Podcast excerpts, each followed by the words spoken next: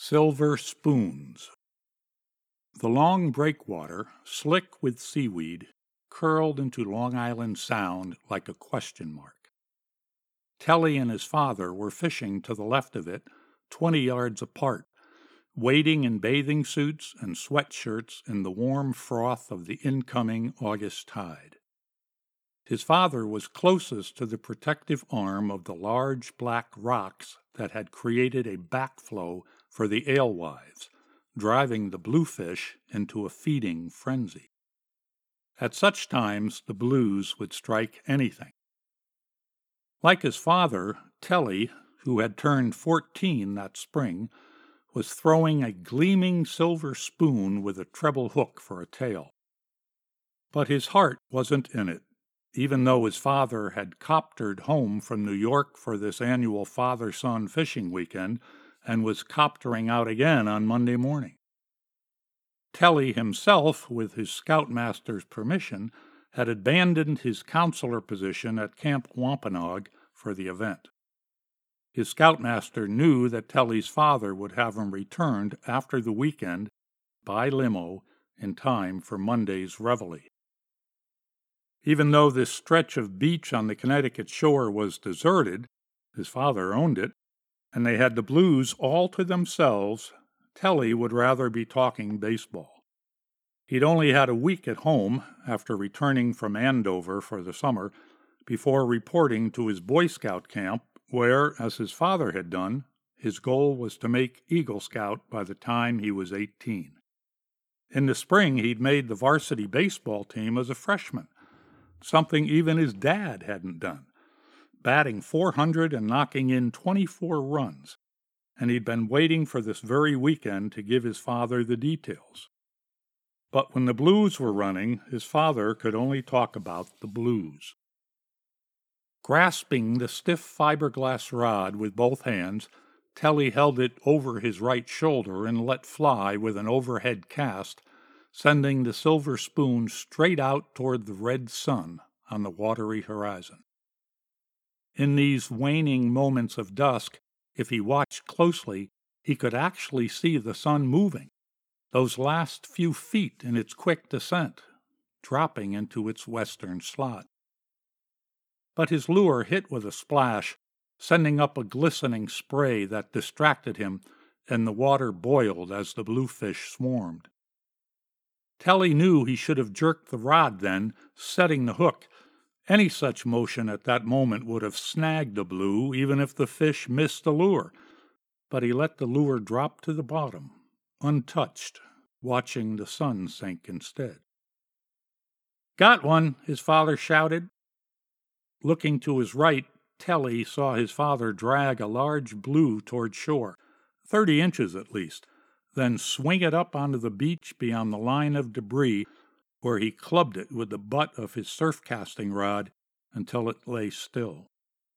Then, like the surgeon that he was, he deftly removed the silver spoon with the pliers waiting on his large tackle box, and waded back into the water to continue fishing. How's this for a swing? Telly said suddenly, holding his fishing rod parallel to the surface like a baseball bat and taking a cut at an imaginary fastball but the action sent the lure toward his father. In an effort to abort the cast, Telly pulled his elbows to his side, causing the line to snap like a whip and break.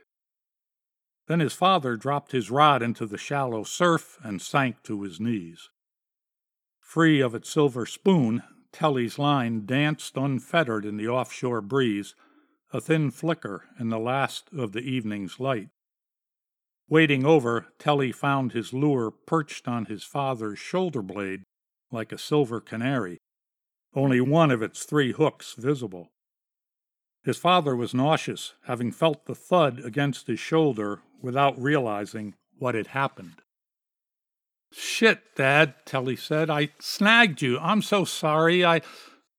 Gaining his feet slowly, his father pushed past him and struggled to shore while Telly retrieved the lost fishing rod. Take me to Yale, New Haven. It was long dark by the time his father emerged from the ER. Several men had been admitted just before him, suffering from gunshot wounds. Telly had sipped a Coke in the meantime, although he knew the caffeine would keep him up all night. He wouldn't be able to sleep anyway. But at least his father was smiling now, as if the shock to his shoulder had somehow put the weekend into perspective. Did you call your mother? he said. Of course. Tell her about the big fish you caught? Telly tried to laugh. Yeah. He handed his father the keys to the Escalade, but his father shook his head. Nah, you go ahead. If we get stopped, I've got seven stitches and a tetanus shot for an excuse. It's late. There won't be much traffic. As Telly pulled the vehicle onto I 95, his father, after remaining silent for several long minutes, spoke suddenly. Listen, Telly, there's something I've got to say to you. But Telly wasn't paying attention. He'd escaped into the enjoyment of his time behind the wheel. His scoutmaster let him drive the camp jeep, and compared to that, which had a gear shift on the floor, the Escalade was a piece of cake. Are you listening, son? Of course. Telly hated it when his father called him son. It always sounded so distant, always signaled something serious. Your mother is pregnant. What? She's pregnant. We never thought it could happen, after all the trouble she had with conceiving you. But she's so. Is she going to have a. Telly looked at his father, who had a satisfied look on his face. No, she wants to have this baby. She wants another son, just like you. His father was smiling. Telly returned his eyes to the highway. Just don't give him a name like Telemachus. His father ignored the remark, saying, I, on the other hand, would love a daughter. Daddy's little girl. What about you, son? Brother or sister?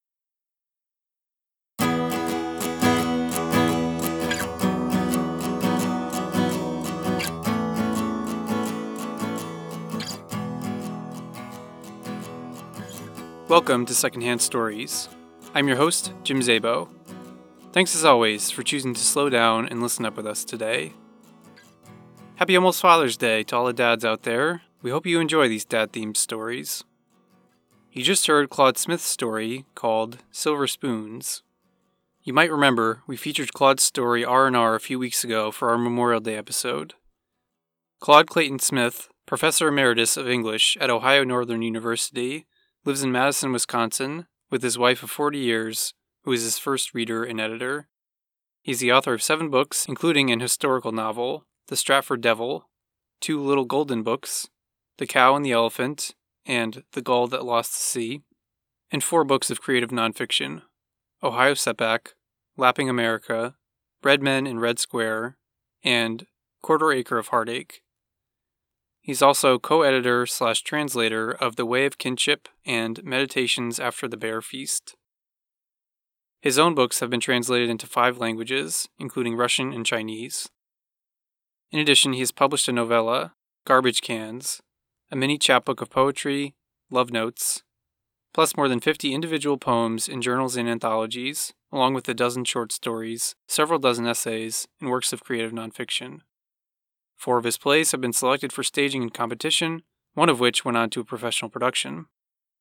He holds a DA from Carnegie Mellon, an MFA in fiction from the Writers' Workshop at the University of Iowa, an MAT from Yale, and a BA from Wesleyan. For further information, including an interview with the author, see his website, claudeclaytonsmith.wordpress.com. We'd like more flash fiction stories like Claude's to start off our episodes, so if you're a flash fiction writer, please contact us at jim at secondhandpodcast.com with flash fiction in the subject line. In general, we're always accepting submissions, and you can check out our guidelines at secondhandpodcast.com. Next up, we have Doug Hoekstra's story, Mr. X. Raised in Chicago and residing in Nashville with a BA from DePaul University and MED from Belmont University, Hoekstra is also a working wordsmith. Short stories, essays, and poems have appeared in numerous literary journals throughout the U.S. Hoekstra has two book length collections to his name The Tenth Inning, 2015, and Bothering the Coffee Drinkers, 2007, winner of an Independent Publisher Award bronze medal for fiction. He lives in the Music City with his son Jude. Hoekstra is also a singer songwriter troubadour who has released eight critically acclaimed albums of original material on labels on both sides of the pond, touring throughout the US and Europe, performing at bookstores, coffeehouses, clubs, libraries, pubs, festivals, radio stations, and castles, solo and with combos in tow. Highlights include a Nashville Music Award and Independent Music Award nominations, lots of top 10 lists, and many groovy times. As the pundits used to say, a lot of people write songs, Hoekstra writes five minute worlds from Wired Magazine. You can find more about him on Facebook at Doug Hoekstra Music or on his website, doughoekstra.wordpress.com. That's D O U G H O E K S T R A dot wordpress.com. Here's Doug's story, Mr. X. Part 1 Scott walked through the tall grass beyond the field, shoes covered with lonesome evening dew. As he climbed the weather worn bleachers, he surveyed the empty diamond and sat down purposefully on the hard wood, opened his book, and pulled deep inside his thoughts. He barely noticed her arrival. I'll sit next to you, she said, lightly, matter of fact. Her name was Barbara, slim, petite, with long chestnut hair and wide brown eyes. She wore designer sandals, and every toe was a perfectly manicured and polished bright blue. They had gotten to know each other a bit at their son's school through the morass of extracurricular parent activities and field trips that most moms, and some dads, dove into with gusto. Scott loved it. The routine gave his life some sort of social structure. Many kids from the school now played baseball together as well. How'd the family ski trip go? Scott asked. Great. We all had such a good time. It was great to be back east. That's where my family still is, and I just love it. We all stayed at my grandmother's house, which is where I used to go in summers. My friend's niece got married, too, in one of those old country churches. She was a flurry of nostalgic description. It's how I grew up. It's home, Scott said. Yes, it's home. Sometimes I wish. Lots of people in Nashville waxed poetic about their hometowns. It was a place founded on old money and thrust into the 21st century with the help of many a friendly carpetbagger, to use a 19th century term. Barbara's husband, however, was a native. Apparently, they first dated while students at Vanderbilt. Scott met him once. He seemed a nice enough guy, though it was hard to say. Dads tended to fly in and out of the school social scene. She said he traveled a lot. Did you do anything for spring break? She asked. I took Sean to see my folks. Bay Area. It was a town no one had heard of, not far from San Francisco. Oh, that's nice, she said. I love it, except it takes so long to get there. The bleachers filled up with other parents, coffees in hand, gray on the temples. I don't like to travel. Long flights, long drives, I get antsy. She gave Scott a long look as he listened, capturing his countenance through time. You probably like it. I do, actually. Glad she brought it up, comfortable in his reply. Typically, he avoided evaluation, which made it difficult to disagree with people at times. I like the time bubble, the time to disconnect, get away from email and computers and whatnot. At the airport, my son and I are just there, in the moment, together. You're lucky, she said. Scott watched his son in the outfield with two other boys, arms outstretched, telling a story, joking about something, all of them laughing together. He smiled. His son had unknowingly given him the gift of presence. It's funny you say that, Scott said. I was just looking at Sean and thinking, you know, most dads. She reached over and tapped him on the shoulder. Oh, I know, he's a sweet boy. But I meant you're lucky that travel doesn't bother you. I bet you do a lot of people watching. She was charming, and maybe a little crazy in a wildish way, cocking her head playfully to the side as she spoke. You know what I noticed in the airport? People watching? He teased. No, what? Everyone in the security line at the airport looked so gloomy, waiting. I mean, I know it's a drag to go through and take off your shoes and all that, but at the same time, the starting nine ran onto the field, wobbly but excited. All the parents clapped. At the same time, everyone is either going to meet their loved ones, or they're coming from seeing their loved ones, they're going off to a great adventure, so you'd think they'd be excited. A couple innings went by, and he and Barbara chatted. Easy, bantering but not quite flirting, words rising and falling with the right amount of emphasis. And then, silence. She had on a fetching perfume, just the right amount, and when the wind blew, her essence drifted over Scott like a wistful dream. It wasn't a scent he recognized, but it still reminded him of times gone by and conversations long forgotten. Sometimes words mean nothing in the context of presence. You don't watch TV, do you? Scott thought for a moment, as if this was a question he had to be careful about answering. He didn't even have cable. The television was only for movies and baseball games. But he didn't want to come off as a snob. Uh, well, not much, but why? I'm just hooked on Mad Men. Well, I know that show, he said. I've never seen it, but I know friends who like it. He thought of one of the dates he'd had in the last five years. It reminds me of my grandfather, she said. He worked on Wall Street. He'd stay in Manhattan all week and then go back to his family on weekends. I almost bought a Mad Men couch on Craigslist, he offered. It was advertised as such, and it was great, long and sleek, but pink. A lot of people have Mad Men parties. Really? She lit up and poked him on the shoulder again. How do you have a madman party? Well, you dress up, serve martinis or something, make it very swanky and retro, I guess. Hmm, she said. That sounds interesting. They fitted together well, there on the bleachers. Part 2 After he put his son to bed, Scott went into his home office to see if anything from work came in the past few hours. He made twice as much money as he did on the day his wife left him, but he seemed to have three times as much work to do as a result. He figured it was compensation for all the years he worked part time designing websites for laundry money. But he couldn't complain. There was an email from Barbara, with FYI in the subject header. He opened it first. Be careful what you wish for, it said. Next Saturday, I'm having a madman party in my house. Invites go out in a day or so, but you can RSVP now. See you there, I hope. Scott felt her fingers poke him, virtually, on the shoulder. He checked his calendar. His son was with his mother that weekend, so he could make it.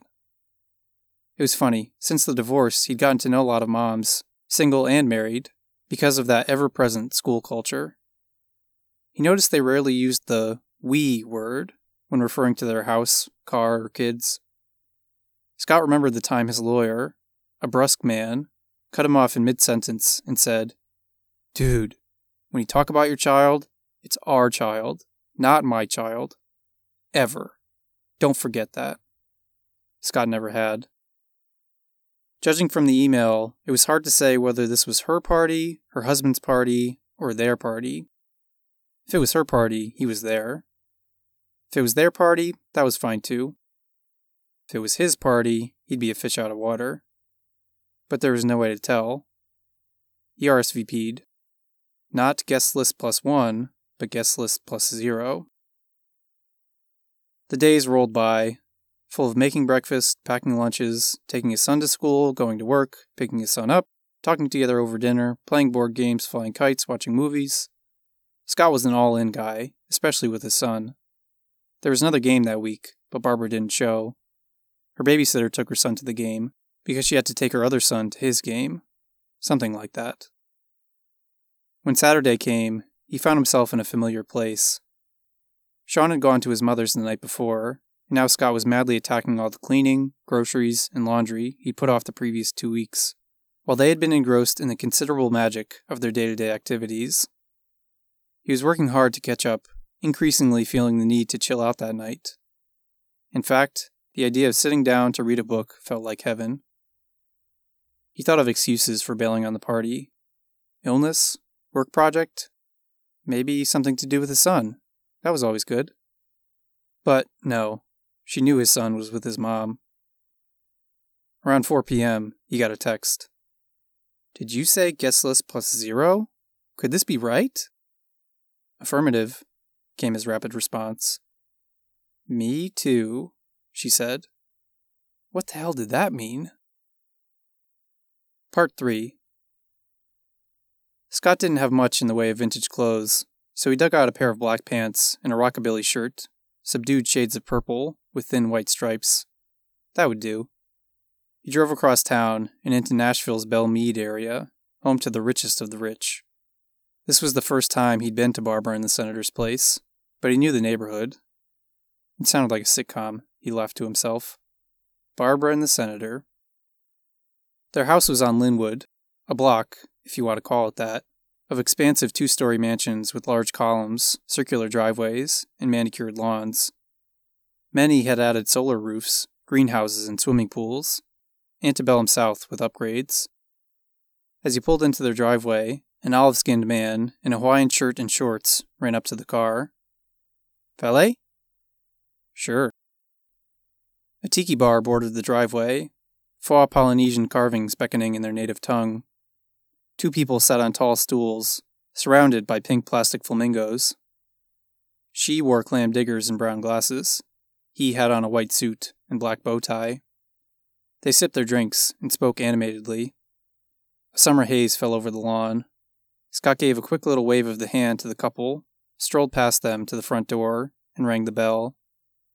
The door swung open, and Barbara appeared, gesturing with her arm. Entrez, she said with a flourish. Welcome to my home. She wore a pencil skirt and a blouse with a plunging neckline, accentuating a deep tan that he'd never noticed before. Where's your plus zero? she joked, poking him in the arm. She ran off with your plus zero, he quipped. That's impossible, she said, because my plus zero is in DC. You never know. She ignored his comeback. What would you like to drink? Pink Squirrel? A Blue Hawaiian? I'm drinking a Manhattan. But I bet you'd like an old fashioned. What the hell did that mean? I'll have a stinger. Truth be told, Scott had no idea what was in a stinger, but he felt like it was the time to be manly and, more specifically, a madman. He was definitely in over his head. Let me get it for you, she said. Back in a tick. She disappeared, and he was left to wander around the foyer by himself. Besides the couple on the lawn at the tiki bar, he'd yet to spot another guest. Chatter drifted his way from down the hall, gentle clanking, voices of guests congregating in the kitchen. That was a good sign, because when he used to go to parties with his ex, they always rated how good the scene was by how many people wound up in the kitchen. That's an A, he thought. Barbara came bounding down the hall with his drink. Here's your stinger, darling, she said, poking him on the shoulder and letting her fingers linger just a moment longer than normal. I'll be back in a bit, but make yourself at home. The kitchen is down this hallway where everyone is right now, Lord knows why. But there are also a few people out on the patio, which is just to the right of the kitchen, and of course you went by the tiki bar. Isn't that a lovely touch? She giggled. Oh, the senator will be upset about how much this costs, but I told him he should have canceled his trip. What can you do? She shrugged. He travels a lot. That must be difficult, Scott replied. Eh, sometimes, she smiled. But you know how it goes, Scott. And then she was gone. Scott headed towards the kitchen, taking his time because the hallway was lined with photographs, top to bottom, of the senator and Barbara with each other, with Al Gore, with Vince Gill and Amy Grant, with little Jimmy Dickens at the Grand Ole Opry, with David Keith, that Nashville actor everyone forgets but everyone has seen in some movie or another, and so on. The voices grew louder. Personally, I think the narrative structure is dead. If you look at Facebook and Twitter and at school, they don't even teach reform, particularly the charter school movement, is the civil rights struggle of our generation.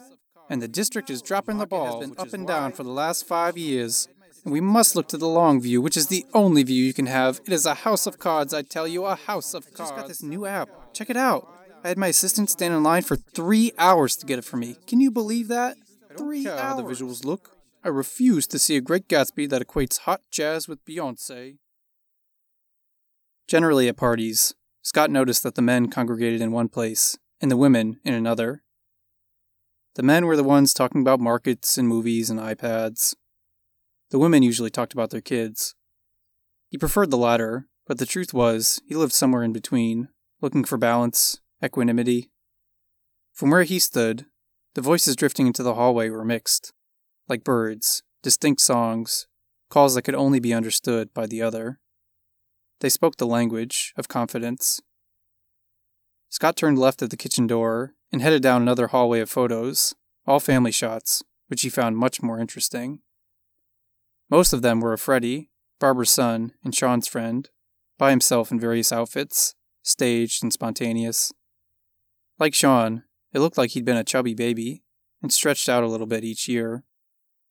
In every picture, even the one where he was undoubtedly forced to sit on Santa's lap, he was smiling. He had a great smile, and Scott noticed that came from his mother. At the end of the hallway, Scott reached an open door. Inside, Freddie sat on a futon, watching Star Wars. Hey, Sean's dad, he said cheerily. Is Sean with you? I'm afraid not. He's with his mom tonight. Oh. But your mom was nice enough to invite me to the party. The television was set in an entertainment center, shelves lined with DVDs, knickknacks, books, games, many of which were familiar. He couldn't resist eyeballing the names on the spines. Hmm, let's see. Settlers of Catan, that's a good one. Clue, yes. Monopoly. Scott mused about. Do you like board games? Absolutely. Sean and I have game night every week. Really? That's cool. Freddie took the flipper and paused the movie. What's your favorite? It's hard to say, but I think I like Scotland Yard. Or I do these days. Me too, Freddie said. Want to play? Scott wished his son were there. He missed him so, even though it was only 12 hours since he'd seen him last. He suddenly wanted to leave the party. Or he wanted to get back to the party. Or maybe he wanted to find Barbara.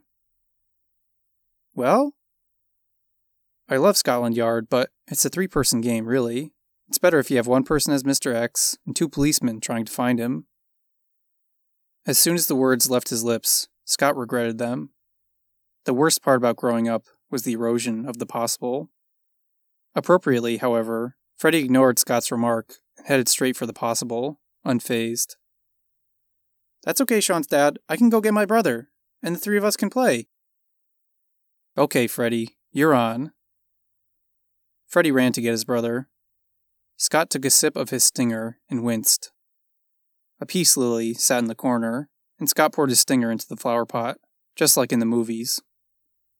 Unlike in the movies, the plant didn't immediately wilt. But, then again, it was a peace lily. Freddie and his brother came running back, and the three of them sat down to play. They insisted that he be Mr. X. So, he put the hat on and began to plot his adventures around London. Sean would love this, he thought, sadly. I wish my dad were here, Freddie blurted out. He would love this. I bet he would, Freddie. Because he's a real spy. That's why he's in Washington all the time, you know? And then Freddie lowered his eyes. Don't tell anyone, because it's very dangerous, and being a senator is his cover. The noise from the party grew louder, and Scott got up to close the door. He sat back down, cross legged, pulling on the brim of his cap to hide his moves from Freddie and his brother. Part 4 The three of them played Scotland Yard once through. Scott, as Mr. X, escaped capture. Round two had just begun when the door flew open. There you are, Barbara said, referencing Scott, not Freddie. It's beautiful outside. You need to come join the party, she added. Freddie frowned. It's okay, Freddie. Your mother did invite me. I should spend more time at the party. One of you can be both detectives, and the other can take over my moves. He followed Barbara out of the room, where she grabbed his hand by the wrist and led him into the hallway, pulling him in her direction. Her perfume drifted his way. It was suddenly very quiet. Where is everyone? Oh, most of them have left, she said, stopping. While you were playing games, they were having fun. She cast her eyes downwards, just as he'd seen Freddy do. But there are a couple stragglers outside, playing backgammon and sitting by the pool. They faced each other in the narrow hallway. Something the matter? No, I just. Scott reached out and brushed her bangs to the side so he could better see her eyes, dark and inviting. She took a sip of her drink and smiled. He felt her pull. They were quiet for a moment. She was waiting. You know, when we were playing Scotland Yard, Freddie said a funny thing. That the senator. Scott forced the words. That his dad was a spy, Scott said. That is a funny thing, but you know how kids are with their imaginations. She laughed and spun away. And, in a way, we're all spies, aren't we? And we never know who's spying on who. What do you mean? Look at all these photos, she said, moving down the hall. We just go round and round and meet each other and walk into each other's lives and spy on them for a moment and. Oh, I don't know what I'm saying. She came back and drew closer, brushing up against him. It depends he said, the stupidest comeback imaginable. She closed her eyes anyway, and like the passing of time, inevitable, he kissed her. It was the moment. That was nice, she said. He kissed her again, as slowly and delicately as possible. That was even nicer. She opened her eyes. I'm so bad, she said, as she put her arms around his neck. I'm so bad. Another kiss. Well, Scott said, finally, don't brag about it. She laughed. The senator is probably doing the very same thing right now. I thought he didn't like Mad Men. Very funny. You know what I mean. You're very beautiful tonight. Well, I mean, not just tonight, all the time, but particularly tonight. He paused. I'm sorry. Don't be, she said. It's just us. Scott wasn't sure if she was talking about them or her marriage to the senator. He thought her eyes were misty, but it could have been the light playing tricks. Sometimes, he said, kissing her again, thinking of the past, present, and future. Tears are like little hearts, upside down. She put her hand on his chest and began unbuttoning his shirt. Interesting, she said. But what does that have to do with anything? Part 5 Soon they were on a bed, in a guest room, he assumed. She had slipped out of her dress quickly, and he was naked to the waist, touching her, kissing her breasts, letting his tongue linger on her belly, tracing the curves. He had forgotten the simple pleasures that come from giving in just that way. He took his time, immersed in the pleasure of the present, memorizing the way she felt under his fingertips, a pathway back to somewhere he'd felt but never been. There was an ease to the way they talked, the way they kissed, and the way they danced. Scott returned to the perfect spot where her right leg met her hip and kissed it again, gently, as she moaned ever so slightly, with sweet breaths of punctuation. Then he lifted his head and studied the little heart shaped tattoo on the opposite side, where her left leg met her hip. It was red and faded, and as he circled around kissing her, he pondered whether it indeed looked like a tear. He looked at her again, differently, lovingly. And then he began to think. Too much. Listen, Barbara, he said, stopping and sitting up. You're lovely, but I can't do this.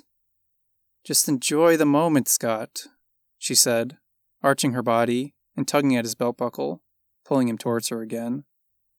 I can't. I mean, I am enjoying this, but.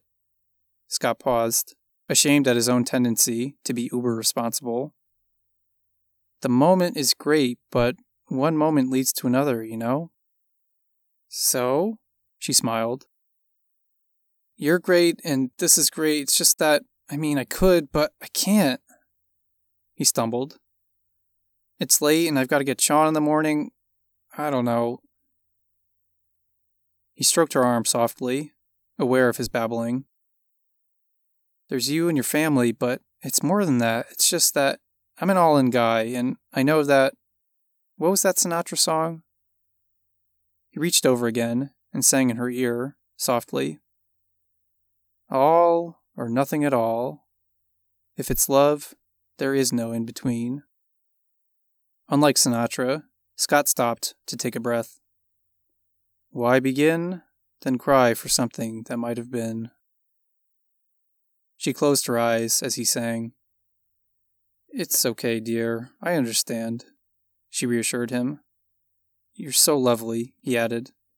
But tomorrow is still tomorrow. She sat up and gathered her things. It's okay, really. You're sweet and kind, and maybe some other time the stars will align. She poked him in the shoulder as she stood up. Scott knew there would never be another time. The moment had come and gone. He wasn't wild about the idea of verging into homewrecker territory, no matter how much he ached for her, so he knew he did the right thing. Technically. But as he drove home that night, he couldn't help but wonder if he had just copped out. Maybe he was afraid. Or worse yet, he couldn't give himself grace for what he felt. He wasn't sure. Part 6 On Wednesday, it rained, and the game was postponed. By Saturday, they were back on the field, although the weather was damp and threatening. Barbara came and sat next to Scott, as usual. They made small talk for a little while. Not exactly awkward, not exactly comfortable, as they regained their footing. So, is the senator back? Scott finally asked. Yes, indeed. He got back yesterday. She pulled a light blanket out of her bag and laid it over her bare legs.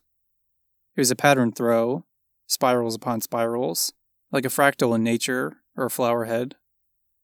He missed a great party, Scott joked. Indeed. She poked him in the shoulder while her eyes gleamed. The starting nine took the field, gangly and excited. Freddie really liked playing Scotland Yard with you, she said, it was fun. He and Sean should play. They could come over, you could bring his brother, so there's three of them. That'd be nice. She paused. But I have to tell you something first. And it's kind of important, and I've been waiting to ever since the party, really. Scott grew nervous. She was going to bring up their moment.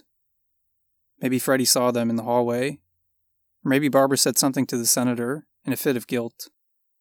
Scott wondered if he would be audited next year she scooted closer and fiddled with the blanket, rearranging it to give him a corner. The other parents were oblivious, talking, texting, or yelling at their kids to cover second base.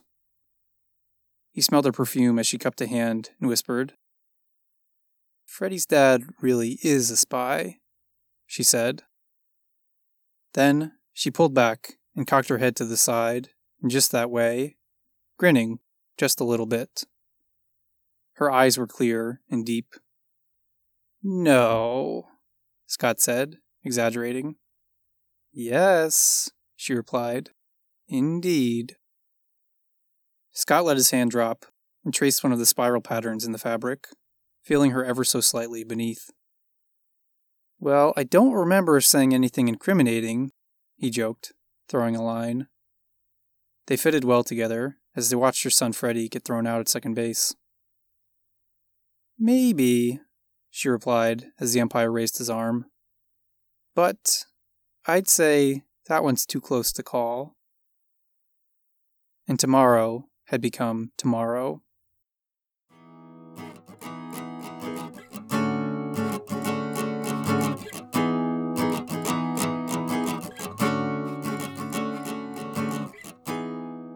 Lastly, we have Dennis Thompson's story, Greetings Black Wolf.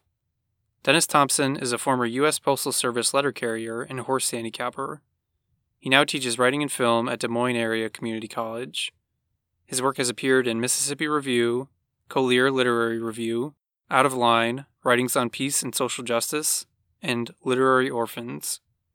His fiction, Jesus in the Eighth Race, was nominated for a Pushcart Prize. His story, I Will Never Cut My Hair, Harley Major, is forthcoming in the MacGuffin.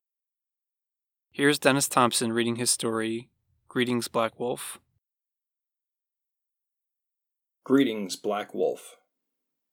A lone wolf's howl echoed from the tree line across the small pasture.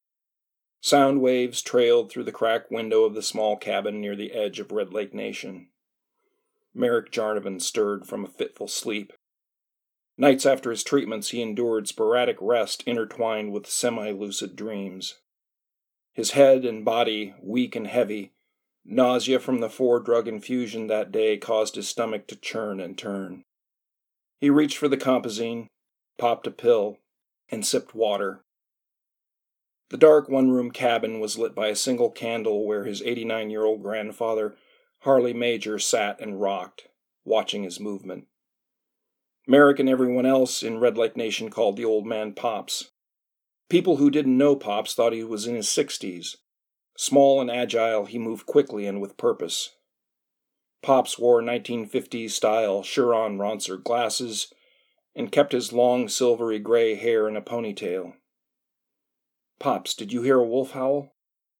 Did you hear one, Merrick? His grandfather tended to answer a question with a question a trait that had taken him time to get used to since he'd moved in with Pop six months earlier. I was dreaming about a horse.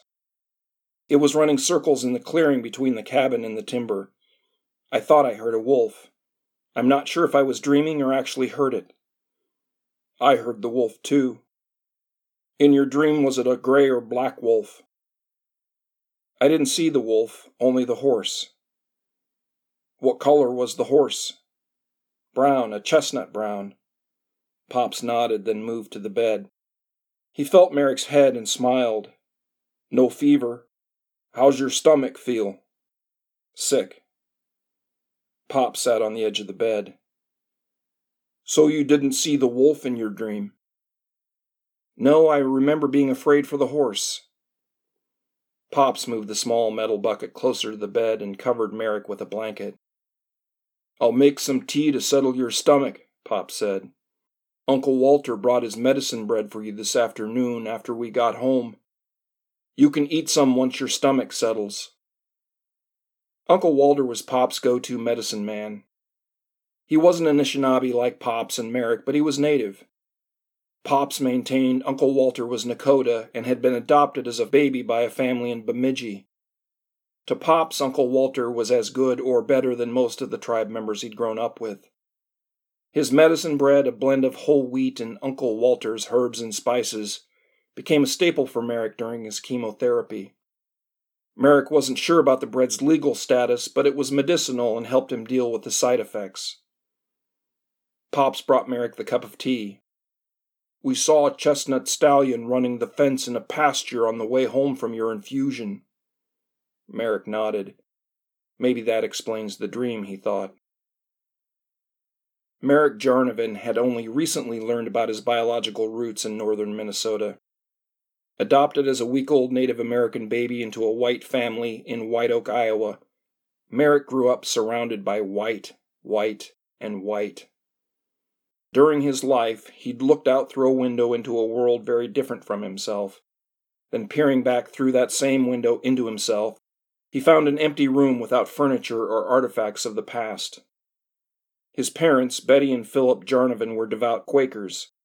Childless, the couple adopted and raised Merrick on a small farm where he was loved and cared for, exposed to white culture and protected from his heritage. Growing up, Merrick knew he was Native. His black hair, coffee eyes, and skin color could not hide that prima facie evidence from the community and the children he grew up around. He was an outlier, a black sheep in a very white flock. School kids and neighbors called him Chief, but he'd heard much worse Injun, Tonto, Redskin, Mohawk Merrick, and Tomahawk. In high school, Merrick decided to embrace and live his heritage. He grew his hair long and wore it in braids or a ponytail, bringing on more teasing and name calling. But in his mid teens, Merrick had grown into the body of a tall, strong man. Their name calling was met with physical force. A punch in the nose or mouth silenced most. His senior year, Merrick played football, becoming a powerful running back who could surge through the line and break tackles to score. His season went well until the night he misheard a play call during the game. Running the ball up the middle, a pulling guard flattened him, causing the ball to pop loose. A defensive linebacker picked up the ball and ran for a touchdown. Coming off the field, his coach grabbed his face mask and shouted, What was that, Chief? You may have cost us the game, dumb Injun. By the time the crowd noticed the sideline disturbance, the coach lay knocked out cold on the ground. Merrick walked to the locker room and left school, never to return again. Thirty years later, a cold Sunday in January, Merrick discovered the secret to his past. Caring for an elderly friend of his deceased parents, 48 year old Merrick learned about his biological father. Millie Martin shared with him that his father, Devery Major, was an Anishinaabe from Redby, Minnesota. Devery had met and fallen in love with a cousin of Betty Jarnivin. Once the cousin, Miss Florence, delivered the newborn boy, she left Minnesota and turned the baby over to the childless couple, Betty and Phil Jarnivin. Devery Major never saw his son, never knew what happened to him. Merrick vowed that Sunday afternoon that he would search out his father, his past, his real family. A week later, Merrick set out in his 88 Dodge pickup and drove to Redby, Minnesota. Once there, he asked around and learned that his father Devery had been killed in a car accident between Brainerd and Crosby, Minnesota, five years earlier. Merrick also discovered he had one other surviving family member, his grandfather, Harley Major. He found and met the old man, stayed two weeks, and left determined to return.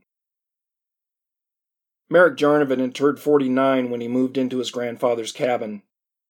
He intended on being his grandfather's caregiver in the old man's declining years. But at 89 years, Pops Major needed a companion more than a caregiver.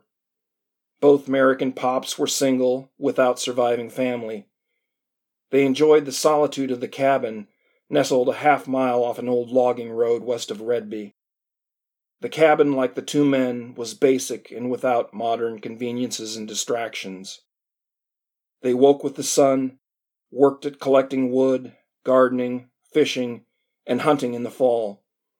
In the evenings, they stayed outside around the fire pit, watching the stars, telling stories, and discussing their dreams. Pops believed in dreams. He claimed the Creator spoke to him and to most people through dreams. He said most people couldn't hear the Creator, couldn't recognize the message because they were too busy becoming cluttered with daily life. For an 89 year old man, Pops Major moved quickly and could outwork Merrick at chopping and splitting wood. Merrick remembered watching the old man shimmy up a birch tree, moving from branch to branch like a simian creature, smiling and calling out to Merrick about what he could see from the treetop. His grandfather reminded him of Grandpa Reaches from the movie Thunderheart. When Merrick told Pops about the character, he responded, Huh, he must be Sioux. Merrick noticed that Pops prayed frequently, though not necessarily aloud. When he'd ask Pops about what he was thinking, Pops answered, I'm praying. Merrick noted the look in the old man's eyes. He learned to recognize his prayerfulness. When Merrick fell ill three months later, Pops touched his neck below the jawline.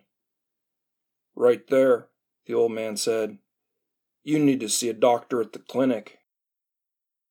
Merrick never knew whether Pop's foreknowledge came from prayer or a dream, but he went to the clinic that afternoon and was sent to Bemidji for tests at Sanford Medical.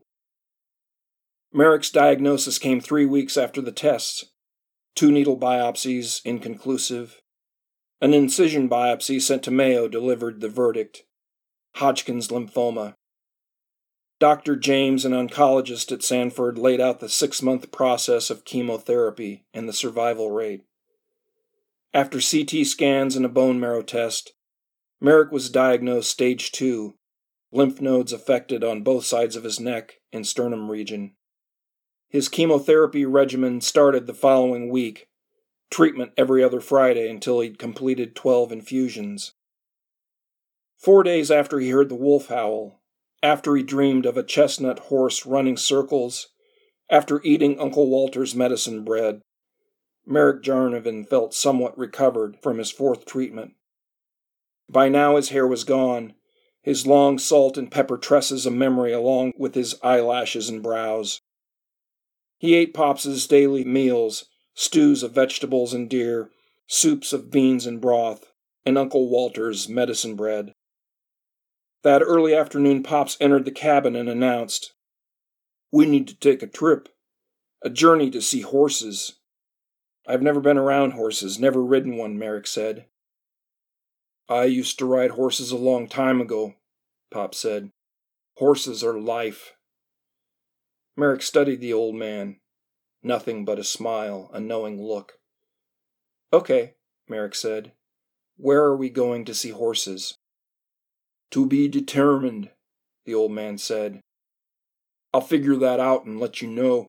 I used to ride racehorses at Fonner Park. Racehorses? You mean an exercise rider? A jockey, the old man said. Madness racing into the wind. You know you're alive on one of those horses. You remind me of one of the horses, Merrick. Tougher'n horseradish. Tougher'n what? Tougher'n horseradish was the horse's name, the old man said. A chestnut gelding. The fastest horse I ever rode. Why hadn't you ever told me this? Merrick asked. No need. Never came up. But I see that horse when I look at you. How so? Tougher'n horseradish was fast, but a rider had to know how to ride him, how to show him he could run, how he could beat other horses, could beat the odds. And I remind you of the horse? Merrick shook his head. Pop smiled then became quiet, looking out the window. I can see that horse now, me on his back, my knees in his withers. Merrick watched the old man, thought about what he just heard. I want to go on that trip, Merrick said. I want to see horses with you. The morning of the trip, Merrick awoke from another dream about the horse and the wolf. He clearly saw the horse trotting in the full moonlight but this time there was a rider atop. He thought the rider was Pops as a younger man. He heard the wolf howl. This time the wolf showed itself, a dark shadow against the tree line. The rider rode past the wolf, greeting it with a wave. The rider circled, then stopped and shouted, Budu ingozes, maka de ma ingan. The wolf walked closer, then the rider rode off, leaving the shadow of a man where the wolf had stood. When Merrick woke, he tried to remember the phrase, but he struggled to pronounce the words. Pops entered the cabin carrying two identical cowboy hats. Dressed in blue jeans and a western shirt, he set the hats on the table where Merrick sipped his first coffee. How are you feeling this morning? Pops asked. Ready for our trip? Sure, Merrick said. Is Uncle Walter going too? No, just you and me. Uncle Walter's afraid of horses. A real Nakota warrior, eh? Merrick smiled and studied the old hats on the table. He looked at Pops in his wide grin. I found these in the shed. Your father and I wore these many years ago. You'll need something to cover your head, cowboy. Merrick examined the hats. Pops had never shown him anything belonging to his father, seldom talked about him except vague references. He'd never pushed the subject, fearing it would make the old man sad. Which one did my dad wear? he asked. The old man pointed to the hat next to Merrick's cup. Try it on, grandson. If it doesn't fit, we'll buy you one on the way. Merrick placed the sweat stained hat on his head. Without his hair, the hat was a little loose but comfortable. Fits perfectly, Merrick said. So where are we going to see horses? We're going to Sonny Keene's horse ranch between Crosby and Brainerd. Sonny trains horses, some race horses too. Your dad worked for him at the ranch. Your dad was a great horseman. He could train a green horse like nobody I've ever seen. The drive will take two and a half hours. I loaded the truck. We're ready to go once you're dressed. All right, cowboy, Merrick said. Let's hit the road. Enough of the cowboy talk, Pop said. Remember, we're the good guys. The drive to Brainerd took closer to three hours. Pops would stop the truck to point out places along the way. They gassed the truck in Bemidji, stopped for coffee and donuts in Nisswa. Climbing back into the truck, Merrick recounted his second dream to Pops, where he'd seen the horse, its rider, and the wolf. So you saw the wolf? Pop said. A black one? Yes. The rider called out to it, said something in Ojibwe. Do you remember what he said? Something like Budu Ngosis. That means greetings, my son, Pop said. Anything else? He followed with Makade Ma'ingan. Black Wolf. He said it all in one phrase. Do you understand what the dream means? Do I understand what your dreams mean? Of course, but do you? Merrick studied the old man. Pop stared at the road ahead, expressionless. Can you tell me the meaning? You'll have to enter the dream again. You'll figure it out at some point. When they reached Brainerd, Pops turned off Highway 371 and headed northeast on 210. Merrick sat sullen the rest of the drive, thinking about his father. He wondered why fate had never allowed him to meet the man who had given him life. He'd once met his biological mother, Miss Florence, at a family gathering, but he'd never known she was his mother. A family secret. A cruel joke that everyone knew about except him. He pulled a photo from his jacket pocket and studied his father's face. He could see the resemblance to himself, to Pop's. What was my father like? he asked. What was your father like? Pops repeated. Where do I begin? Your father was a good man. Heartbroken but good, and honorable. He never married because he was heartbroken when your mother left with you. He moved in with me we took care of each other, did the same things you and I do now, but he grieved your loss, to the point I was afraid it would kill him. He was that upset? Words can't express his grief, Pop said. I would watch him walk across the pasture to the tree line. He would sit and cry. Each morning as he walked to that same place and offered tobacco and a prayer to the Creator, I can see him in my mind's eye, standing straight, raising his left arm skyward to pray. When he finished, he transferred the tobacco to his right hand and scattered it under the trees. Merrick thought about what Pops had told him while they drove out of Brainerd. They drove past tall stands of pine interrupted by meadows, then more trees. Was my dad an alcoholic? Pops turned and studied his grandson. Merrick could see the hurt in the old man's eyes. No, your father was not an alcoholic. That sounds like a white man stereotype. I'm sorry, Pops, Merrick said. I've heard you talk about the number of alcoholics you know. It made me wonder. Your dad went through a time of drinking, but he could see what it did to him. How unhappy he was. How it affected his spirit.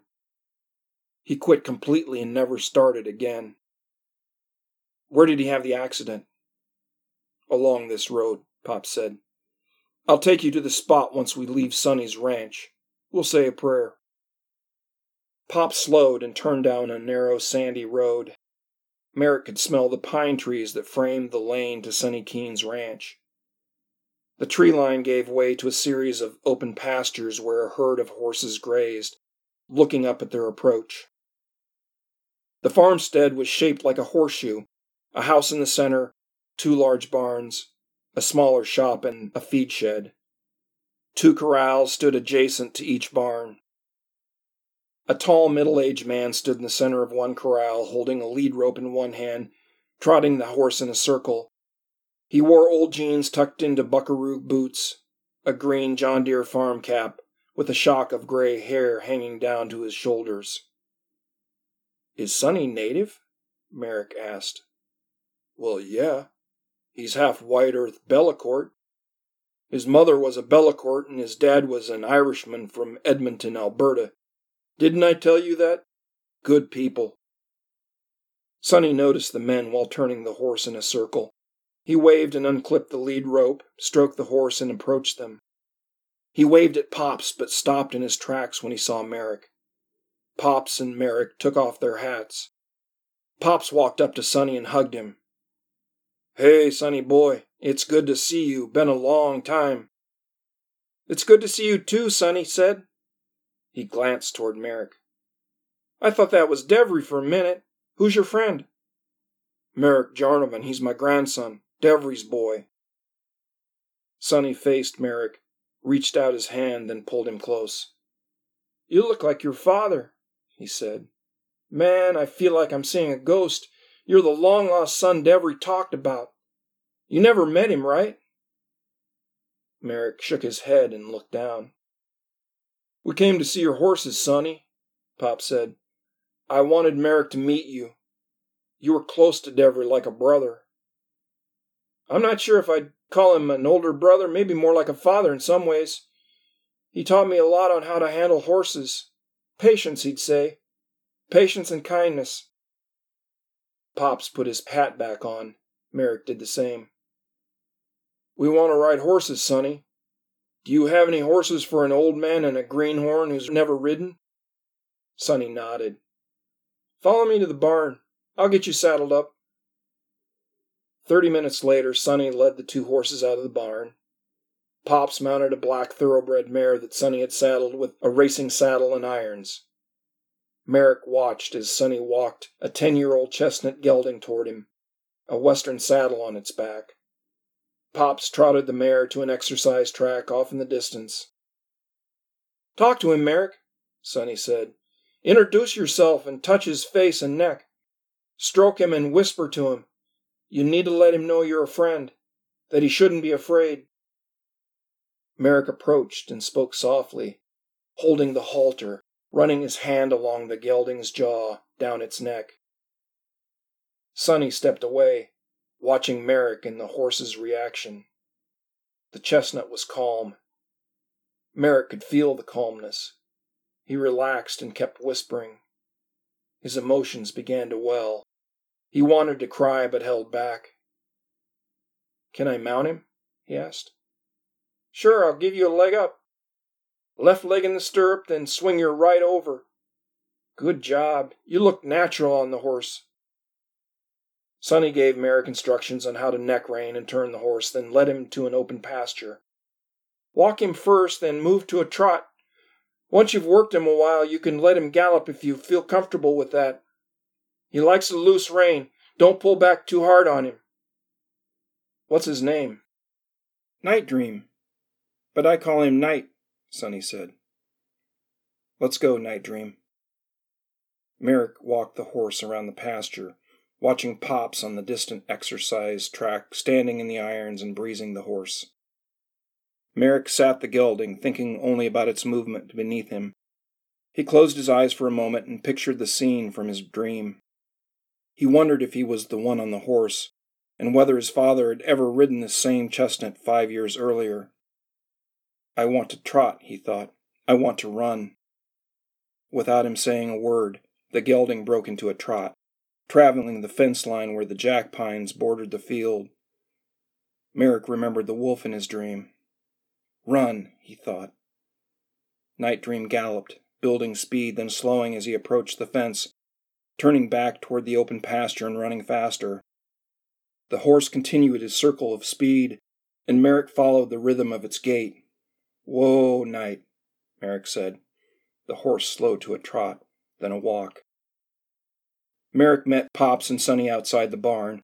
Pops was walking the black mare, cooling her down and stopping by the water bucket Sonny held for her to drink. You look like a horseman, grandson, Pop said. You'd have made your father proud the way you worked that gelding. Never rode a horse. Ha! Merrick smiled as Sonny took the reins. Harley, do you mind walking this horse off while I show Merrick something in the tack room?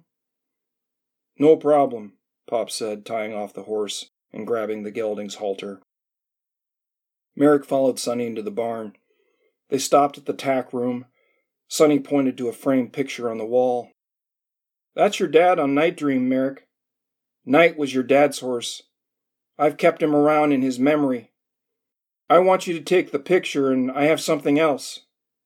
Sonny opened a drawer and pulled out a belt with a large silver buckle. This belt was your dad's, too. Pops wanted me to hang on to it since I'd given it to your dad for Christmas. Merrick handled the smooth black leather.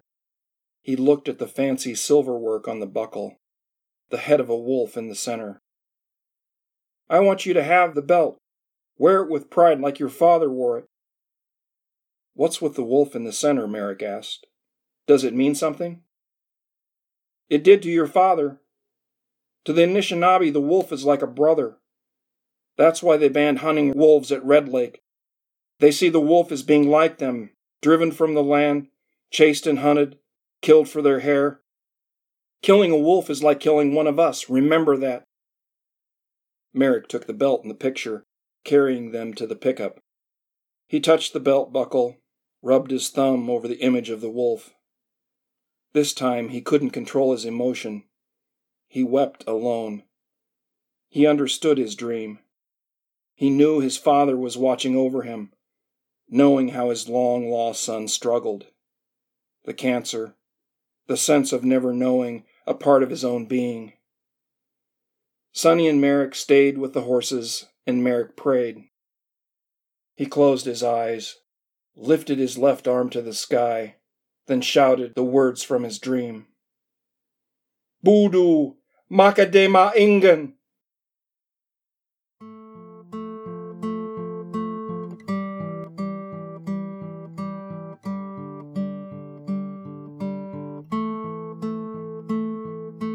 Thanks to Claude, Doug, and Dennis for sharing their stories with us today. Thanks to my co producer, Colleen Stewart. And thanks to you for choosing to slow down and listen up with us today. Your iTunes reviews and Twitter mentions are as appreciated as ever, so keep those coming, and tune back in in two weeks for more secondhand stories.